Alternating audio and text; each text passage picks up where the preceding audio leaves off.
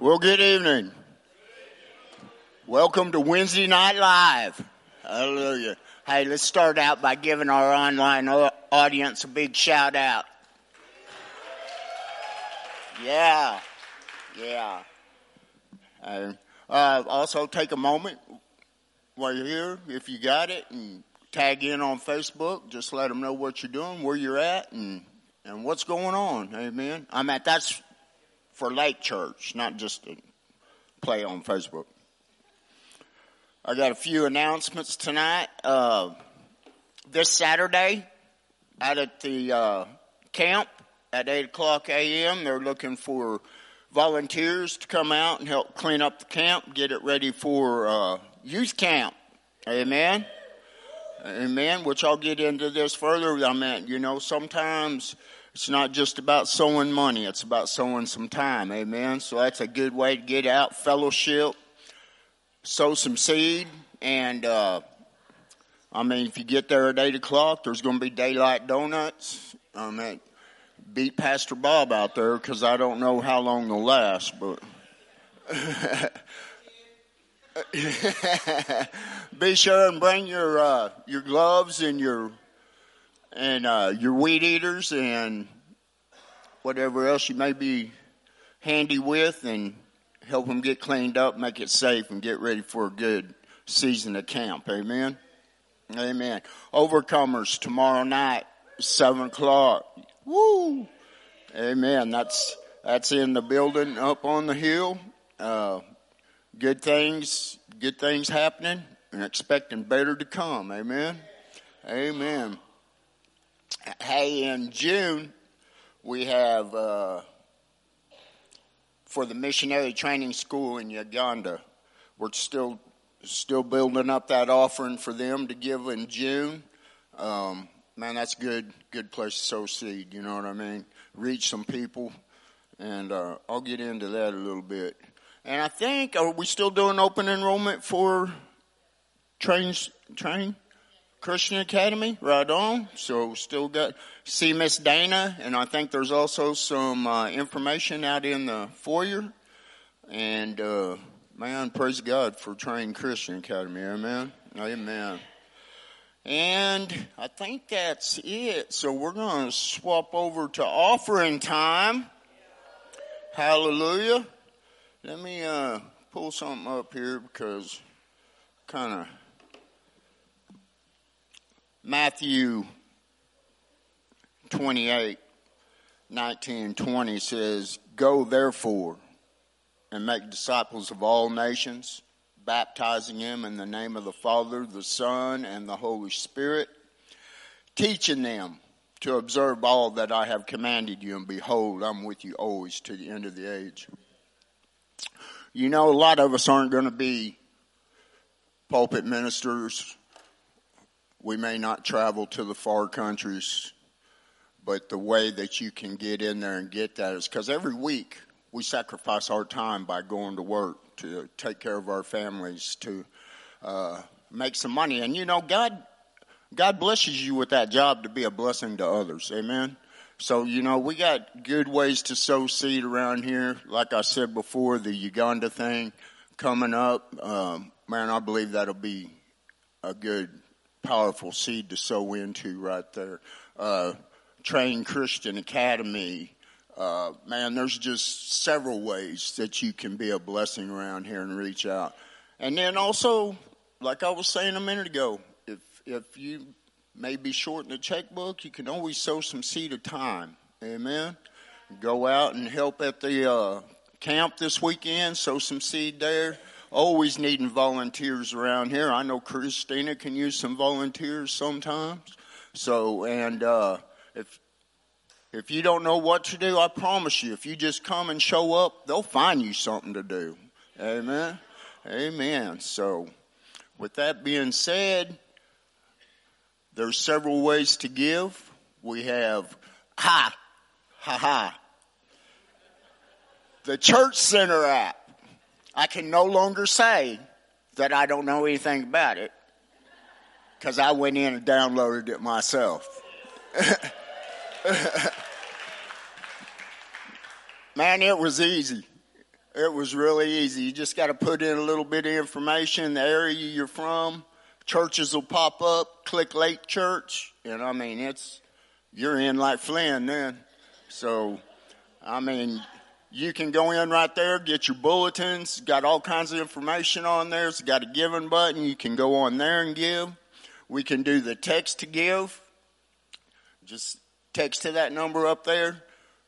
Put in five hundred and we'll call it good. Amen? Amen. We have envelopes on the seat backs, and uh, we have a bucket in the back if you just like to throw cash in. Amen amen? Amen. Uh, Jerry's not back there, but there's usually a good looking guy standing back there with the bucket. Just look for him and run back there and put your money in. So let's uh, let's pray and we'll get started. I'm sure we're going to be in the book of Ephesians, so you can go ahead and turn there if you want to. Father God, we just thank you and praise you for all you're doing, accomplishing, manifesting in our lives, in this place, Lord, in your house. We just thank you, Lord, for the blessings, being able to sow seed with a grateful heart, Lord. And we know that with a grateful heart, we're not looking for a return, but we know there will be a return, Lord, because your word says there will be. So we just thank you, Father God. And I just ask that you bless your people, that you prepare hearts tonight to receive the word, and just thank you right now in advance for revelation, for the Rhema word to just come in and settle in, and we won't be the same when we get done. In Jesus' name, amen. amen. Good evening, Lake Church. Amen. Well, I guess we're going to go to Ephesians. It's always good when a geriatric can learn something about the internet and and uh,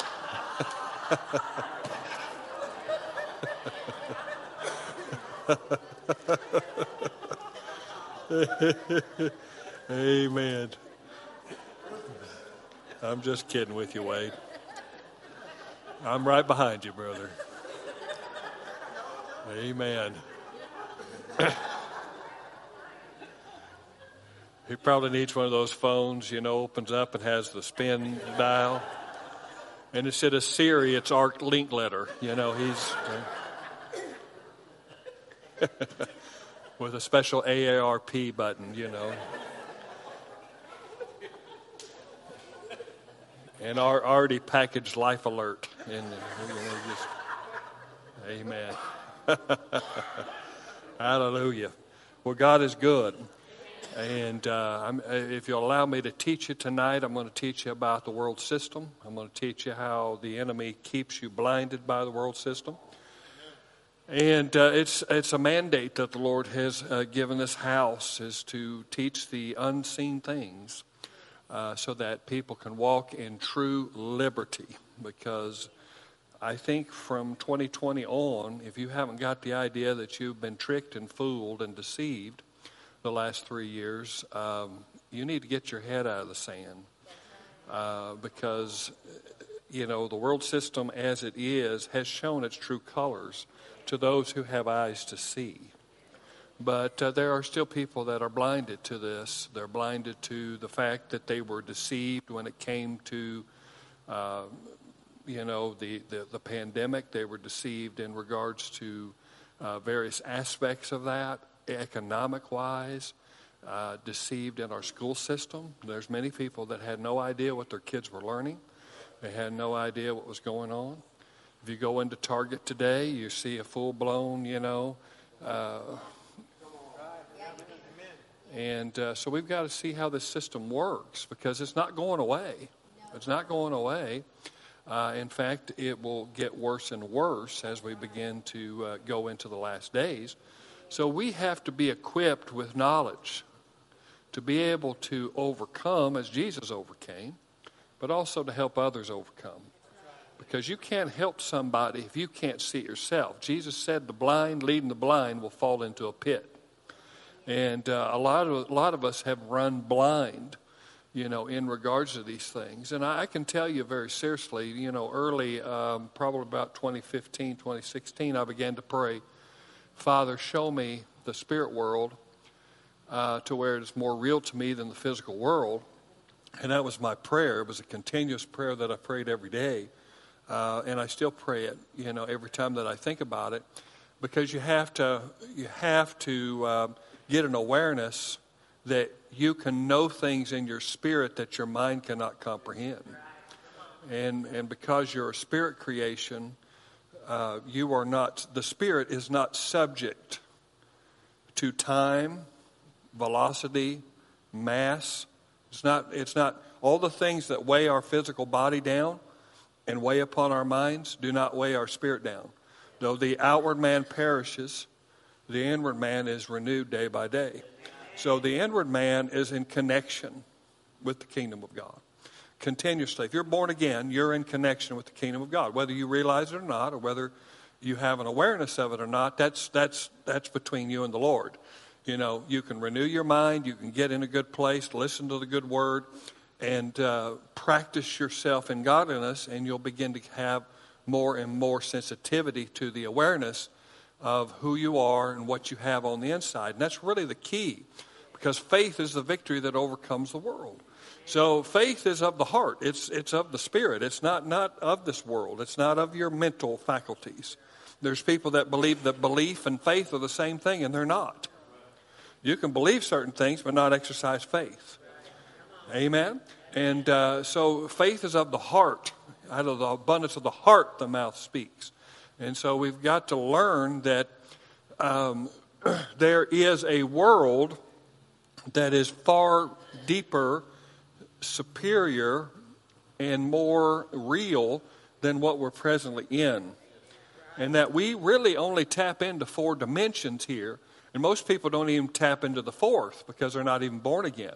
The fourth dimension is the spirit dimension that's made aware through the work of Jesus Christ. But there's actually, physicists will tell you this, and the Bible even teaches that there's multiple dimensions. There's at least 10 dimensions. So there's six dimensions that you and I aren't even tapping into. But when we pierce the veil, praise God, when we leave this physical body, we will come out of this physical three dimensional prison that lost man is in because it's through the new birth that we enter into the fourth dimension. The fourth dimension is the realm of the spirit, and we have the ability to operate in that realm.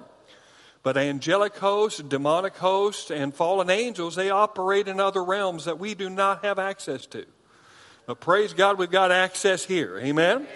And uh, we've got to understand how it works. So I'm going to go back to Ephesians chapter 2. We, we looked at these scriptures last week, and, uh, you know, we had a good time talking about the good things of God. But we need to take a little closer look at the world system here because I believe it's important. Because if you're going to overcome it, you've got to be aware of it. And uh, this is probably one of the clearest scriptures that basically shows you that there is a system that has been created to keep you in the dark, to keep you ignorant, to keep you in bondage to your prejudices and your presumptions to where you are not open to new ways of thought. You're not open to what God has to say because, no, that's not the way I was taught it in school. The majority of what you were taught in school is wrong. Goodness gracious, would you want to study physics from a 1960s textbook? No, because it's changed. It's changed. I mean, all of the major disciplines have changed. Things have been refuted, things have been proven wrong, and sometimes they won't even tell you that it's been proven wrong. Because they want to keep you in a state of ignorance. Amen? And when it comes to the Word of God, how many of us have went into churches for years and years and years and never heard about the authority of the believer? Never heard Uh, believe that the baptism of the Holy Spirit is of the devil. What kind of teacher would teach that? Or that healing was done away when the last apostle died. You know, when the last apostle died, I guess that would be the apostle John. You know, that'd be the apostle John. He lasted the longest. So you mean to tell me that when he was about to utter his last breath, they brought all the people they could to get in there so he could lay hands on them because that's the last that's going to happen. But you know, when, it, when we look at Mark chapter 16, he doesn't say to the disciples, You shall lay hands on the sick and they shall recover. He says, They shall lay hands on the sick and they shall recover. So there's obviously a transference from generation to generation the works of Jesus. Amen? And the Great Commission isn't just for the original 12 or the original 70 or the original 120, it's for all believers. Amen? Hallelujah. So let's look at verse number one. It says, And you were dead in your trespasses and sins. And he begins to show us who we were before Christ. Now, I'm going to show you something here on the board, and I'm glad I've got my board with me t- tonight because we got some good stuff. Amen? And so, when we're talking about spiritual deadness, we're not talking about cessation of physical life. We're talking about a separation from a spiritual reality, a source. Amen? And so, if we have the kingdom of God on this part of the spectrum, We'll put the kingdom right here.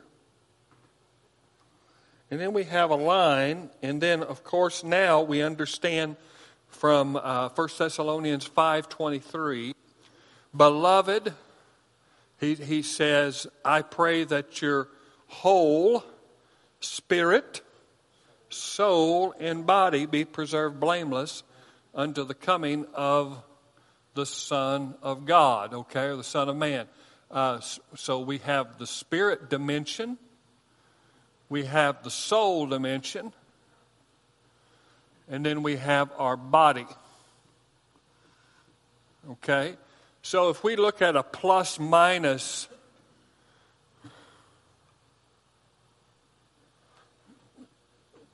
we understand this because we saw this in Ephesians chapter 1 that God has blessed us with all spiritual blessings in the heavenly places in Christ Jesus.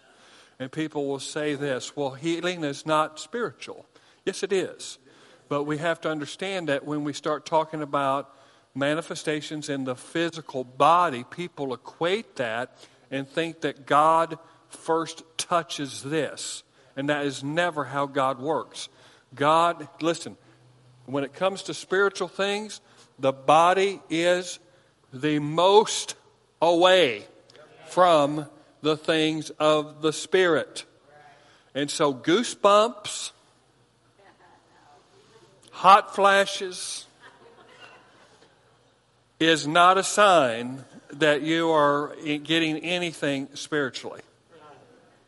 Amen? Come on now. Now, can the things of the Spirit affect the physical? Yes, they can. Uh, you can, it can move on you. It can cause different things to happen, different manifestations. You know, Quakers were called Quakers because they quaked when the Spirit of God came on them. So we understand that there is some manifestations physically, but uh, we need to understand that when it comes to receiving from God, you cannot use this as a measure. Oh, you cannot use how you feel in your body as a measure of whether or not God has done his work. Amen? Okay? So he says he's blessed us with all spiritual blessings. Well, a lot of our critics will say, well, you know, that's, that's just spiritual blessings. Well, what's the difference? What's the difference? It's showing you that in order for the kingdom of God to manifest in our lives and get into our world, it's going to start right here. Everything you get from God has to be received spiritually before it can work itself out into the physical world. It's financial provision, it's uh, physical, you know, strength. It all starts from the Spirit. And in fact, if you look at the third chapter of Ephesians, and I love this scripture, I confess it over my life as often as I think about it. But in the 14th chapter, one of the prayers of the Apostle Paul shows us this corresponding action and how God works himself into our lives. It says, For this reason I bow my knees before the Father, from whom every family in heaven and on earth is named, that according to the riches of his glory he may grant you to be strengthened. Now, when you see the word strengthen there, you have to understand that strength is health. Things that are not strong are not healthy. If you have a weak heart, it's not a healthy heart. If you've got a strong heart, you've got a healthy heart. If you've got a weak immunity system, if you've got a weak pancreas, hello, not secreting the proper amounts of insulin, you know, for life and health, that is not your inheritance.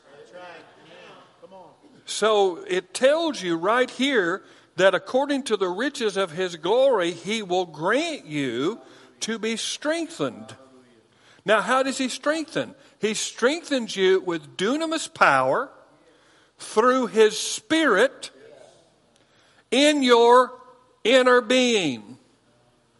So, any divine exchange that God gives from his kingdom is going to first come into our spirit because we've been blessed with all spiritual blessings in the heavenly places in Christ Jesus.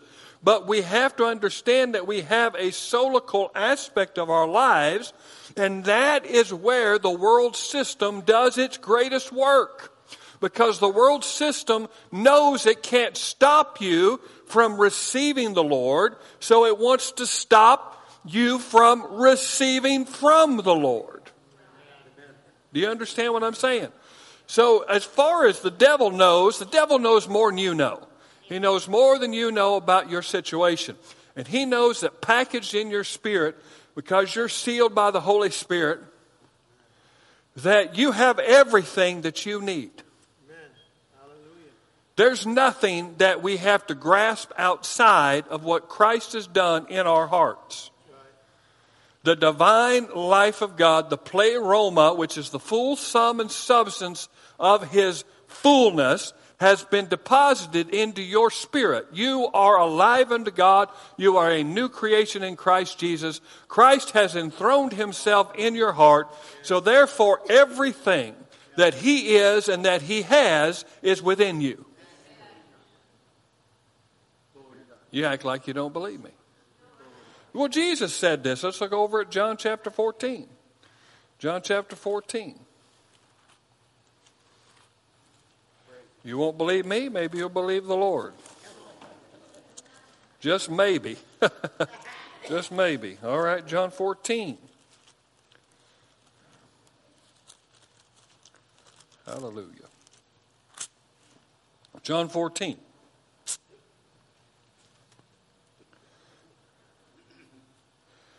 All right, let's look at this. Verse 18. He says, I will not leave you as orphans, I will come to you.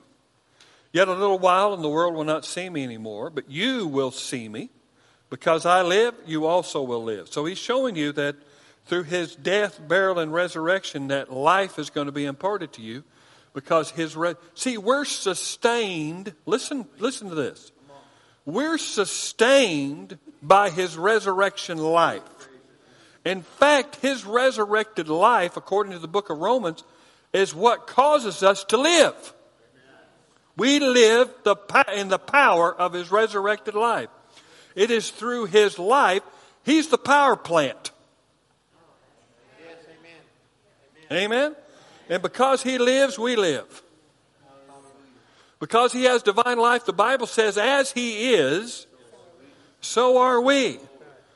So, although we're in earth suits that are subject to time, which time is, is, a, is a qualitative, it's, it's, it's a component, and we're subject to velocity, we're subject to mass, we're subject to all of these, you know, physical, you know, dynamics. Our spirit is not. Do you understand that? See, what we're in is hardware, but what we're of is software. It has absolutely no weight. Amen? And so we, we, we need to understand that we're spirit creations within physical bodies. and that our life does not emanate from our blood pump or from our bloodstream or from anything physical. Our life source is the resurrected Christ. And the more we see that, the more we'll be able to operate in divine strength and life. Because if you just simply denote that your life stems from your eating and your exercise and drinking water, hello, I know people that do that better than I do, and they're, they're in heaven today. See, you've got to understand as a new creation, the source of your life is different than an Adamite. Your source is different. You're not subject to the law of sin and death anymore.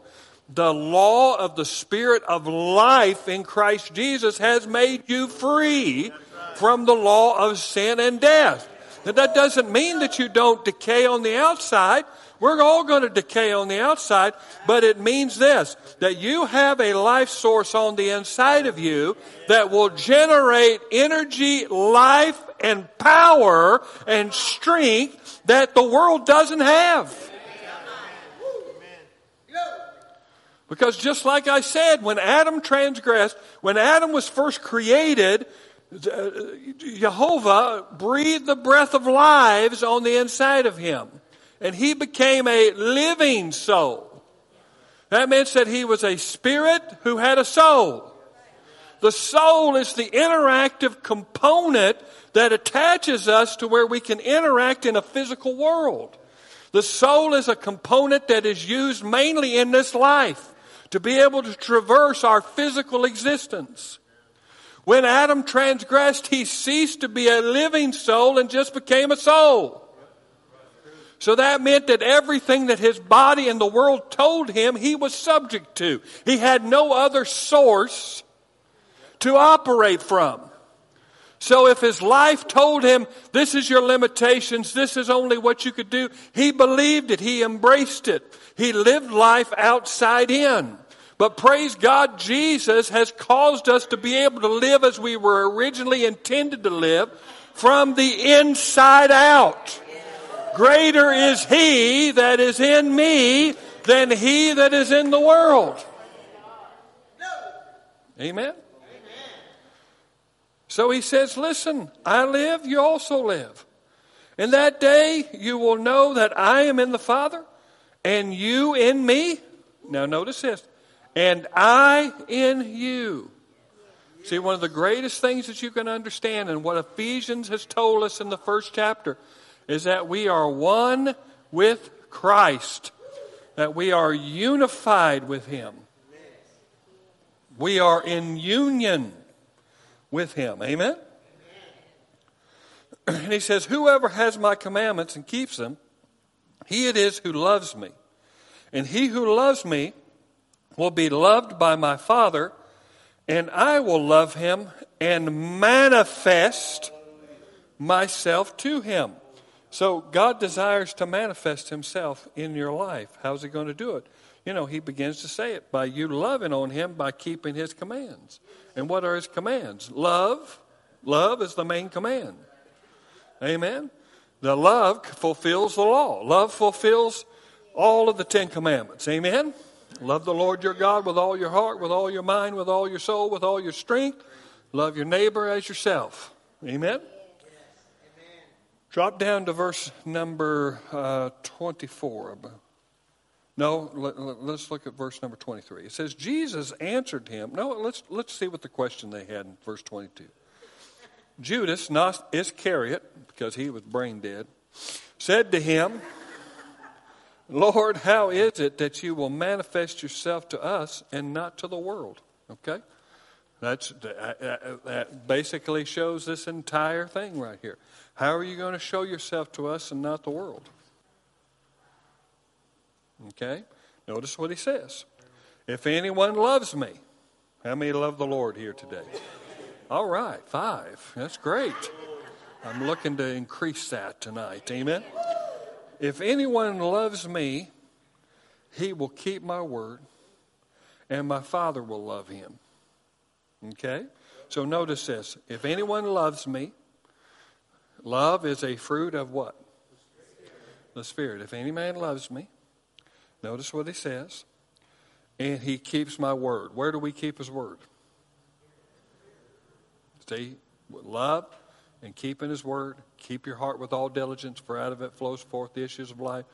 It's talking about spiritual component. If you keep that spiritual component going, if you understand who you are in Christ, what you have, he says, notice this. He says, and my Father will love him, and we will come to him, and we will make our home with him. Amen.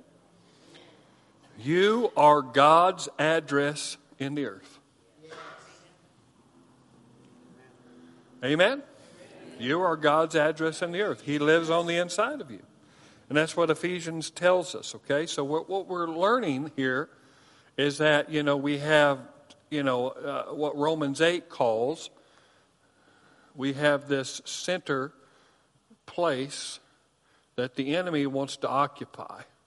The enemy wants to occupy this fear, which um,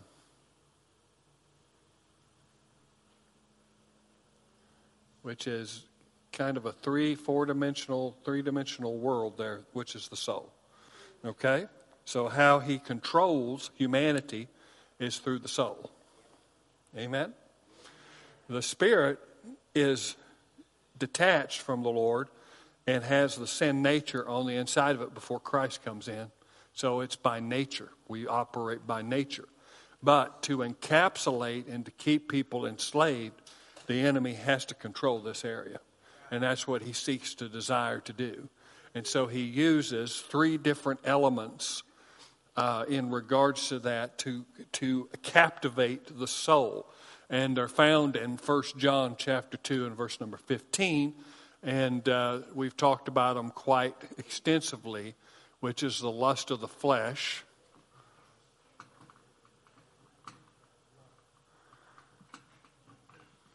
Lust of the flesh, the lust of the eyes,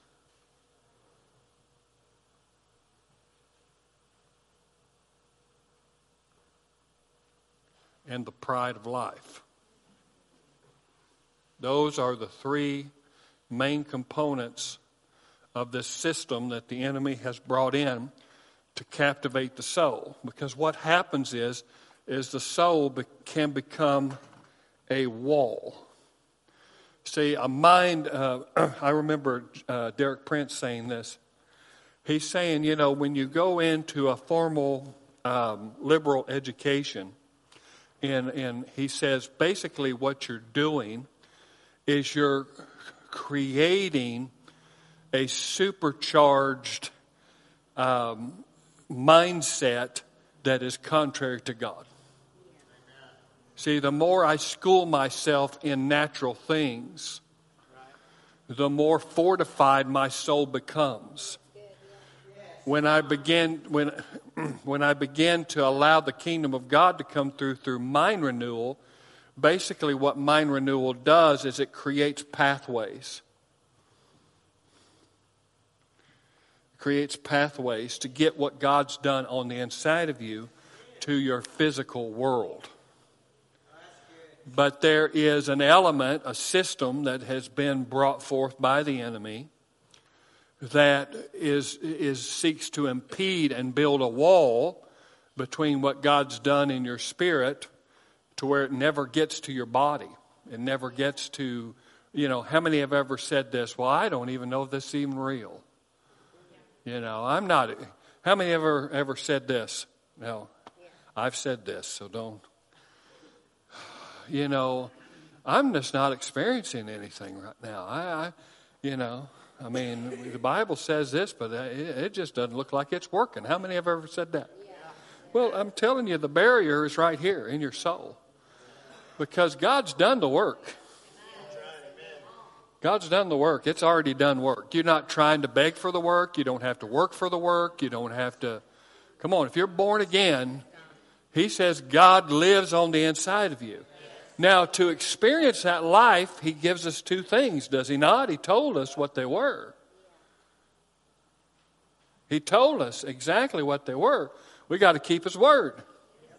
Amen? So the word, you know, He's not saying that you got to keep these laws, you got to dress this way. That's not what He's saying. What He's saying is, is you got to be in the word because the word is spirit food. Jesus said, The words that I speak unto you, they are spirit and they are life. That means that even the words that I'm speaking to you today out of that Bible aren't penetrating this. They're penetrating this. Well, I don't feel anything. You're not supposed to. Faith is not feelings. If you can feel it, it's not faith. The more we get out here, we get out into the negative spiritual realm. The spiritual realm does not necessarily connect with your body until it comes through your spirit, through the avenue of the soul, and then generates its life into your body. Do you understand what I'm saying? Okay? So people will say, well, what's that praying got to do with anything? What's that confession got to do? What's reading the Bible got to do with anything? It has everything to do with it. Because it helps generate, we've talked about this before, it helps generate the fact that what God's already deposited in your spirit. The reason why you're not experiencing more of the life of God in your life is based upon this area and the fact that you're not conquering this area through the renewing of your mind. Jesus said, and this is life eternal, that they might know, know, know, know know you, the only true God, and Jesus Christ, whom you have sent. So that knowledge is what affects your soul. The more I know God, the more the, the ability of God on the inside of me can be released into my physical body, can be released into my physical world. Do you understand what I'm saying? Okay? Now look at uh, Ephesians chapter 2 again. It says, and you were dead in your trespasses and sins. So that means that, you know, this component was, was, was not there. It wasn't there for you. So you only operated in the soul and a body. And the body is the only way that you were getting information to yourself about your situation. So if you saw physical limitations, you felt those physical limitations. If you saw a mountain in front of you, you said, I can't get over that mountain. There's absolutely no way. But God has put His Spirit on the inside of us that when we look at a mountain today, we can say that mountain can move, that obstacle can go, that giant can die, that cancer can go away. Come on now. Why? Because we're connected to life. He that hath the Son hath life. He that does not have the Son does not have life. It's just as simple as that. In him was life. And the life was the light of men. It says, and of his fullness we have received. Amen. Okay, so notice this, in which you once walked, and that word walk means to habitually walk. It's in the locative tense. It means that we were in lockstep with the sin nature. We were dead in our trespass and sin. We were walking in lockstep with it. Okay? Following the course, the course of this world. And that word course, it refers to a cosmos system. And when we look at cosmos, this is something that Jesus said that he overcame. You know, we use the word world in regards to this. It's the word aeonos, you know, in the Greek, which is a different word, aeonos and cosmos. Aeonos has to do with time periods. It has to do with, with segments of time, seasons, and then cosmos has to do with order and arrangement. It means adorning. Okay? So uh, basically, it is the outward adorning of something that is concealing the real thing. Amen? So we're in a matrix. We are in a digital, uh, basically, you know, framework that is meant through the sin nature and through the fall of man and through the instigator of the, the fallen world to keep us enslaved to a system that conceals and obfuscates the will of God for humanity. You understand what I'm saying? So when he talks about the course of this world, uh, another translation says, You were following in lockstep the set, uh, the mores, the philosophies, the attitudes, and the beliefs of your set time of culture of your set time of culture. So many of you, we've got multiple generations that are here tonight. Many of you, seeing the things that are coming on the earth and in our nation today, wouldn't have believed that would even be possible 20, 30 years ago. But you were walking in lockstep with your set time of culture. There was a belief system it's just like in the Matrix. The Matrix basically upgrades itself, it basically changes with the generations that are coming in regards to the time that we are in. So the enemy steps up his upgrades in accordance with the time because he knows that his time is short. So he begins to bring in, and so we begin to see in the last 20 years or so, the rise of certain movements that we would, uh, we would have rejected in generations past. But because of this insistent uh, throwing of the lust of the flesh, the lust of the eyes, and the pride of life, continuously, you know, hammering against the wall and the fabric of society, then it creates, it penetrates and it's through words. Everything is created by words. So, this matrix system is created by words. And in fact, the matrix that you are in personally is created by words words from God, words from the enemy, words that you're speaking to yourself. Amen? And so they begin. And that's the reason why when you get a Webster's dictionary every year because they put out one every year. You want to know why they put it out one every year? Because words change. And the enemy knows that the inherent power within a word is its definition. So if he can alter and change definition, then he can alter culture. So he continues to hurl different wor- wor- words at us Right now, racism is a big word, okay? What they say is racism today is not what we thought racism was or what we believed racism was before. You're a racist if you don't think like someone else. That is not the definition. Do you understand what I'm saying? But they're making it the definition. And the reason why they're making it the definition is because they want to get into the soul. They want to change the way you think. Amen? To where you won't stand up anymore. You won't speak for truth anymore because you're afraid. They are bullying you by changing words.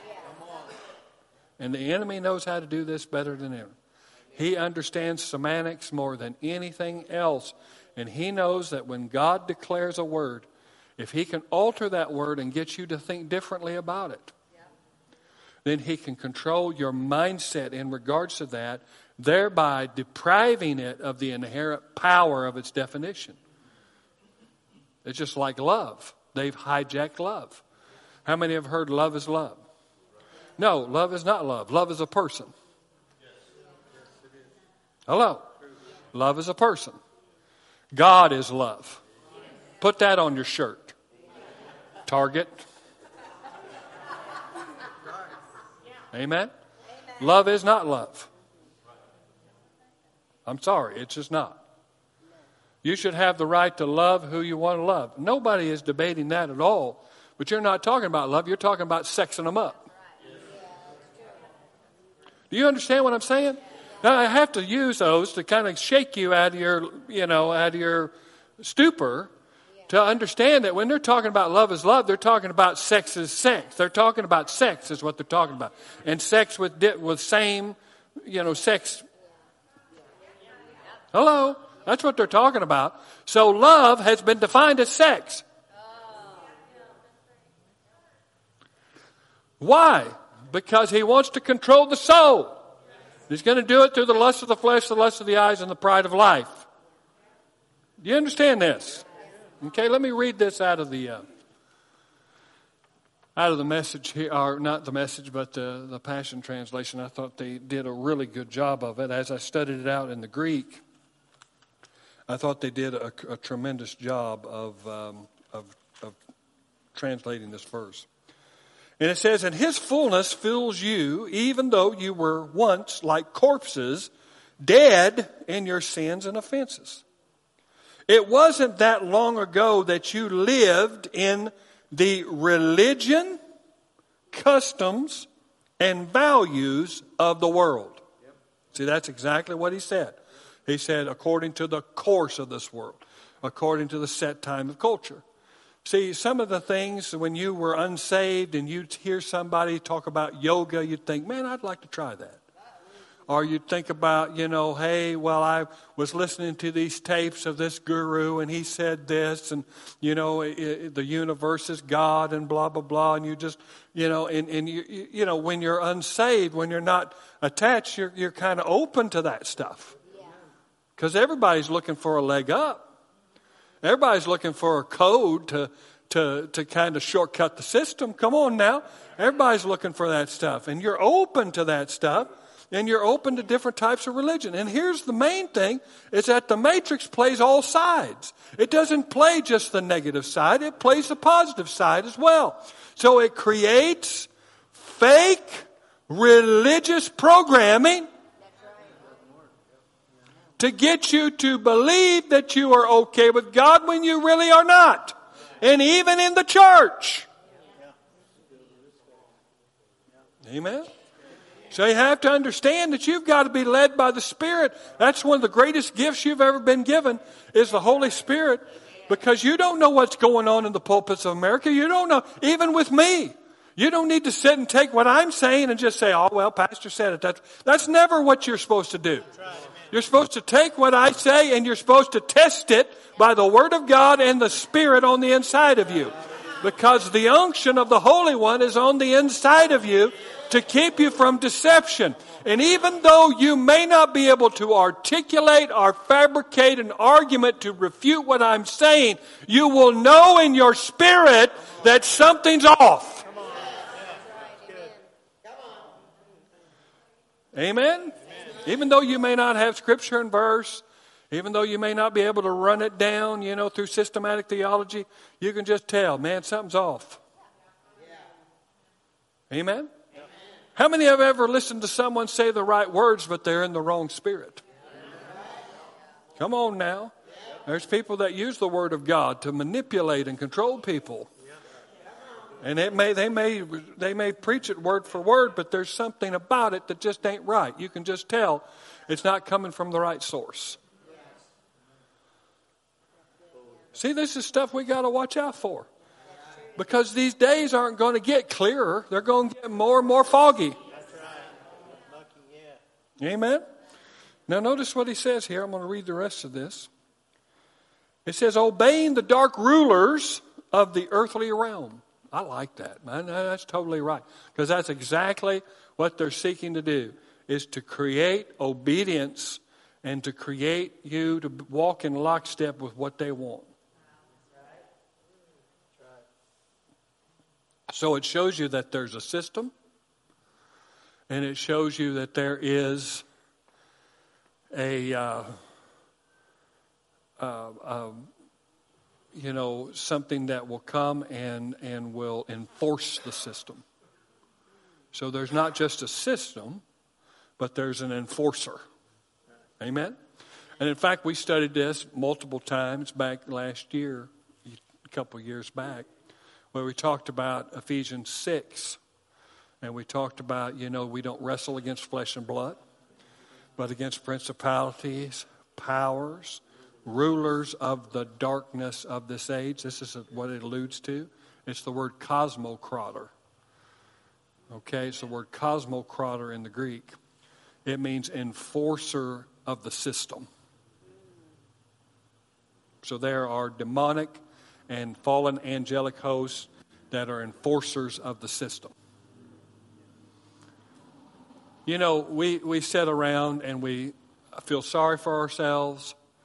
We think about ourselves in negative ways. We uh, look in the mirror and we sigh and we, you know, bemoan our station and wonder why more things aren't happening in our lives. But there are two kingdoms that are fighting over you right now.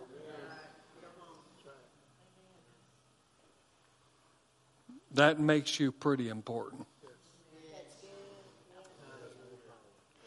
I mean, when hell has to amass forces to bring obstruction to your life, to try to bring impedance to your life, obviously they think more about you than you do yourself. That's right. Good. My, my, my. Amen. And so it's it's important that we see ourselves the way the Bible shows us. No, we're not special. We're not special in the sense that we're some kind of special one. Christ is special. But Christ, the beloved, has extended himself to you and has become identified with you so that you can be identified with him. And in him, we are accepted in the beloved. We are set apart, and we're no longer a part of the world system. Amen. We're, we're no longer a part of the world system. So he, they begin to barrage us with all kinds of information from these three gateways to captivate the soul to where the soul is impaired in its ability and perception of spiritual things. The Bible says if we are spiritually minded, we will have life and peace. And how many would like more life and peace? Amen? But it requires us to understand who we are and what we have. To be spiritually minded means to have a mind that is in tune with the Word of God. To be carnally minded is death. And there are many believers today that still operate in the carnal mindset. That means that they're still subject to these three things. See, we should resist these three things right here. That's the reason why we have to watch our appetites. We have to watch what we watch and what we look at, and we have to not put our uh, heart and worship towards things that are not of God. Because the pride of life is basically the boasting of life. That's what it means in the Greek. It means the boasting of life. So it means that we find our boast in other things than the Lord. We find our boast in our position. We find our boast in our economic situation. We find our boast in our successes. And sometimes we find our boast, unfortunately, in our failures. There are people that absolutely uh, think that, you know, they are cursed and they like it that way. Hello. And they'll brag about how much hard times they've had. How many know, how many know somebody like that? I know somebody popped up in your head when I took. But they're, you know, they're just like, uh, what was that one? Pig pen, you know, and, uh, you know, got that dust cloud all over them, you know, and, and they just walk around with a cloud over their life. And they like it. Because anytime you help them get rid of that cloud, they resist you. Hello, how many have ever had somebody say, Hey, I'm man, I'm I just can't seem to get ahead. I can't seem to make it in finances. I can't seem to do it. I said, Well, let's sit down and let's get a budget. And they won't they won't talk about budget. Budget? What are you talking about? Get thee behind me, Satan. You know, that's what they do. Because they like, see, that's, that's what the system does. It creates the illusion of freedom. Well, I'm free to do what I want to. I'm free to do whatever I want to in my flesh. I'm free to watch whatever I want to. And I'm free to experience anything that I want to experience. And I'm going to be better for it. And the whole while, we're operating in a form of slavery that is keeping us from the life that is truly found in Christ Jesus. Amen? Are you with me tonight? I got five more minutes. Is that all right? Okay, all right. I'll give me give me five more minutes. All right. According to the course of the world, following the prince of the power of the air, the spirit that is now at work in the sons of disobedience, among whom we all once lived in the passions of our flesh, carrying out the desires of the body. Actually, that is the word sarx in the Greek, which means the appetites, desires of the flesh. See, your body isn't bad. You know, you wouldn't be here without it. But its appetites, if it is not honed in and brought under subjection to the Spirit, will do anything. It, it will do anything. I mean, you can get moved on to commit adultery. You can get moved on to, you know, take dope, and you know, I mean, you can be moved on to do it. If you if you don't have the spiritual fortitude on the inside of you, your flesh will want to do anything. Because your soul toggles between these two things. Because you have extrinsic information and you have intrinsic information. So it begins to side with whatever information is the most convincing. And if you continue to operate in the lust of the flesh, the lust of the eyes, and the pride of life, your flesh is going to be super energized. And you're going to be what is known as a carnal Christian. Amen? You're always going to be cooking up a bowl of chili con carnal. You're going to be a carnal Sanders. okay? And you're just going to be thinking about carnality. I've seen believers, born again believers with the life and nature of God, Christ enthroned in their heart, be subject to pornography to be in bondage to where the life of God's not manifesting in them anymore. He hasn't left. He said, I'll never leave you. I'll never forsake you.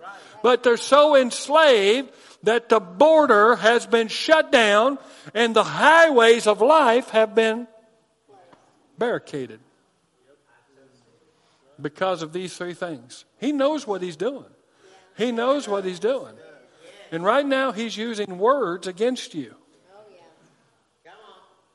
He's using words against you to build this prison in your soul. Now, if you don't understand this, you need to go get my book, Secret World. It'll help you. It'll, how many have read that book? All right. Okay, five of you. That's great. All right. Well, the rest of you need to get it and read it. It'll talk to you about this situation right here. Okay? It says, And we're by nature children of wrath, like the rest of mankind. But God, being rich in mercy, because of the great love with which He loved us, even when we were dead in our trespasses and made, made us alive together with Christ, by grace we have been saved and raised us up with Him and seated us with Him in the heavenly places in Christ Jesus. So our position now is in the Holy of Holies. We're not outside anymore. We're not outside. We're in the Holy of Holies. So we need to learn to operate from that place. But we've talked about this many times. We did a series called, uh, um, oh, what was that called? Um, Yahweh, uh, Camp Yahweh. And then we did uh, Tabernacled. Okay? And we had the tabernacle set up here. And I showed you that most Christians, they want to live on the outer gate. They want to live out here. And when you live out here, see, this is the religious system. I said, let's look at the tabernacle. We're outside of the tabernacle. The first thing I'm going to see is the altar. And so everything's about the altar. Everything's about the altar. But we need to understand that Jesus has fulfilled the altar, that the altar is closed. Come on now. But most people don't believe that. They're running to the altar. I got to run to the altar. I got to run, run to the altar. Well, the altar's closed. Jesus fulfilled the altar. Hello. So people are staying between the washing of the water of the laver and the altar, and they're going back and they're they're doing barbecue for God all the time because they live such carnal lives. They're not operating from the right place. I'm not saying sacrifice is over. As we saw from Tony Cook on Sunday, he showed you what the spiritual sacrifices are, which is praise and prayer and things of that nature. It has nothing to do with killing your time, killing your body, killing anything. You understand that? See, people think, well, well, God will listen to me if I'll do this.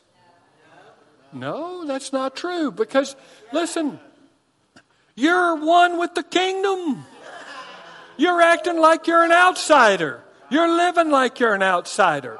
That's what He wants you to do. He wants you to live in this realm to where your whole identity with God is based on works. And that I can only determine the quality of my walk with Him based on what I do. And if I'm not doing so hot, then I can't access God. He won't listen to me. Nothing could be further from the truth. But the enemy wants us to K out here in our soul out in the outer gate. But God, you know, when we look through there and we look into the holy place and we see the menorah and we see the altar of incense and we see the table of showbread, we see those things as works. Because here's the mindset the enemy wants you to get. Well, you didn't sacrifice enough. You're not clean enough. You don't see enough. You haven't been in your word enough. And you're not worshiping enough. And I'm telling you, people die right before they even get into that place. But when we operate the way God created us to operate, Joel, and we operate from the place of the Holy of Holies, these things no longer become obstacles, they become weapons. My worship can become a weapon. Word and revelation can become my daily bread illumination of the menorah is the Holy Spirit's work in my life. The washing of the water of the Word is there for me when I find myself, if, if, if, I, uh, if I find myself in sin, I confess my sin and I'm washed and cleansed. And the finished work of Christ is my basis of being able to operate in this life. So, therefore, when I walk out here from this place, I come out an overcomer, I come out a victor. But when I go this way, I'm continuously defeated. You understand what I'm saying? When I'm operating from the outside in, I'm in constant state of defeat. But when I come from the inside out, then I'm able to operate at a higher level of life. Jesus said, I am come that you might have life and have it more abundantly. And that word abundantly is the Greek word perissos in the Greek. And it doesn't just mean quantity, it means quality of life. We have been redeemed from the Adamite quality of life. We don't exist that way anymore. We are not an old sinner saved by grace. We were an old sinner and we have been saved by grace, but we're new creations in Christ Jesus.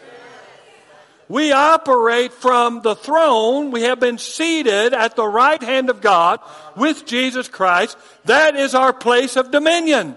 We have the high ground. We're not trying to get to the high ground. We have the high ground. What the enemy wants to do is to keep you paralyzed by getting you to think that you're in constant motion trying to get to be king of the mountain. But Jesus placed you at the top of the mountain. You are not trying to climb it. You are defending your spot on it.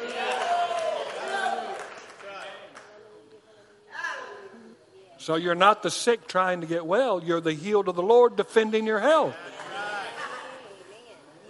Amen? And I'm telling you what, that's where he has most believers at today. And until you get an awareness of the, of the deception that he has put on you to get you to think that you are in a inferior position to him and to the things of this world, you'll never be an overcomer. Even though you were born of the Spirit of God to overcome. Your circumstances will always dominate you if you live in the system. But Jesus said, In the world you're going to have tribulation, but be of good cheer. For I have overcome the cosmos. That's what he said. I have overcome the cosmos. I overcame this system. And if Jesus overcome and broke the system, then guess what? You can walk in the freedom from the system. Because the Bible says in Colossians 2:15 that he stripped dominions and authorities and principalities and powers and made a show of them openly. So the enforcers have been taken, their, their defenses have been taken from them. It's the same thing that when Joshua and Caleb in the 14th and 15th chapter of Numbers, when they were trying to persuade the children of Israel to rise up and take the promised land, uh, Caleb stilled the people and he said, Their defenses have departed from them. Now they were saying, oh, there's giants there, there's Nephilim there, there's all this obstacle and walled cities. But he says it doesn't matter what it looks like. It doesn't matter how big and bad the giant looks. What's behind the giant and what empowers the giant and what empowers the walled city has been totally neutralized by our God. So therefore, all we, come on now somebody, all we gotta do is begin to step in to it. And guess what? Sometimes we got to do it afraid.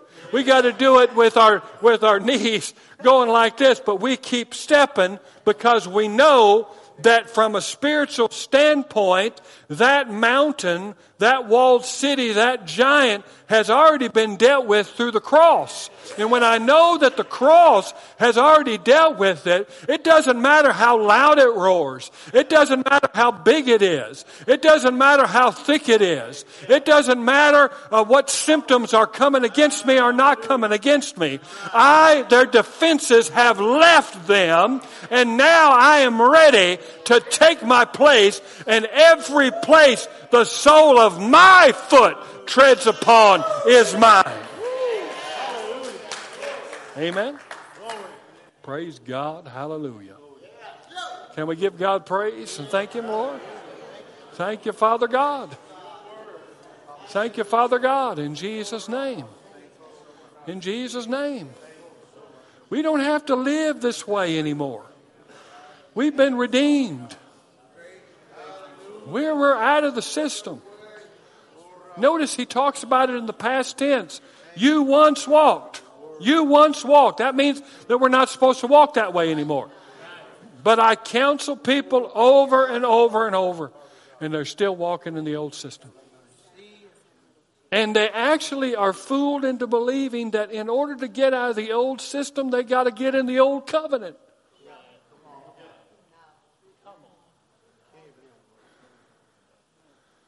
What if I just do this and I just do that? No, believe on the Lord. Believe what He's done. If there's any theme that has been transcendent over this last six months, almost six months, it's the cross. Because that's where it all begins is we've got to become cross eyed. We've got to see things through the cross and stop seeing things through our natural lens. Amen? Amen? Well, if you have a need, if you need prayer, if you need to be born again, you need the baptism of the Holy Spirit, we're going to have ministers up here after I close the service. We're looking forward to meeting your need, to helping you through the power of the Spirit. And uh, don't walk out the same way you came in. Amen? Amen? Hallelujah. You're dismissed in Jesus' name.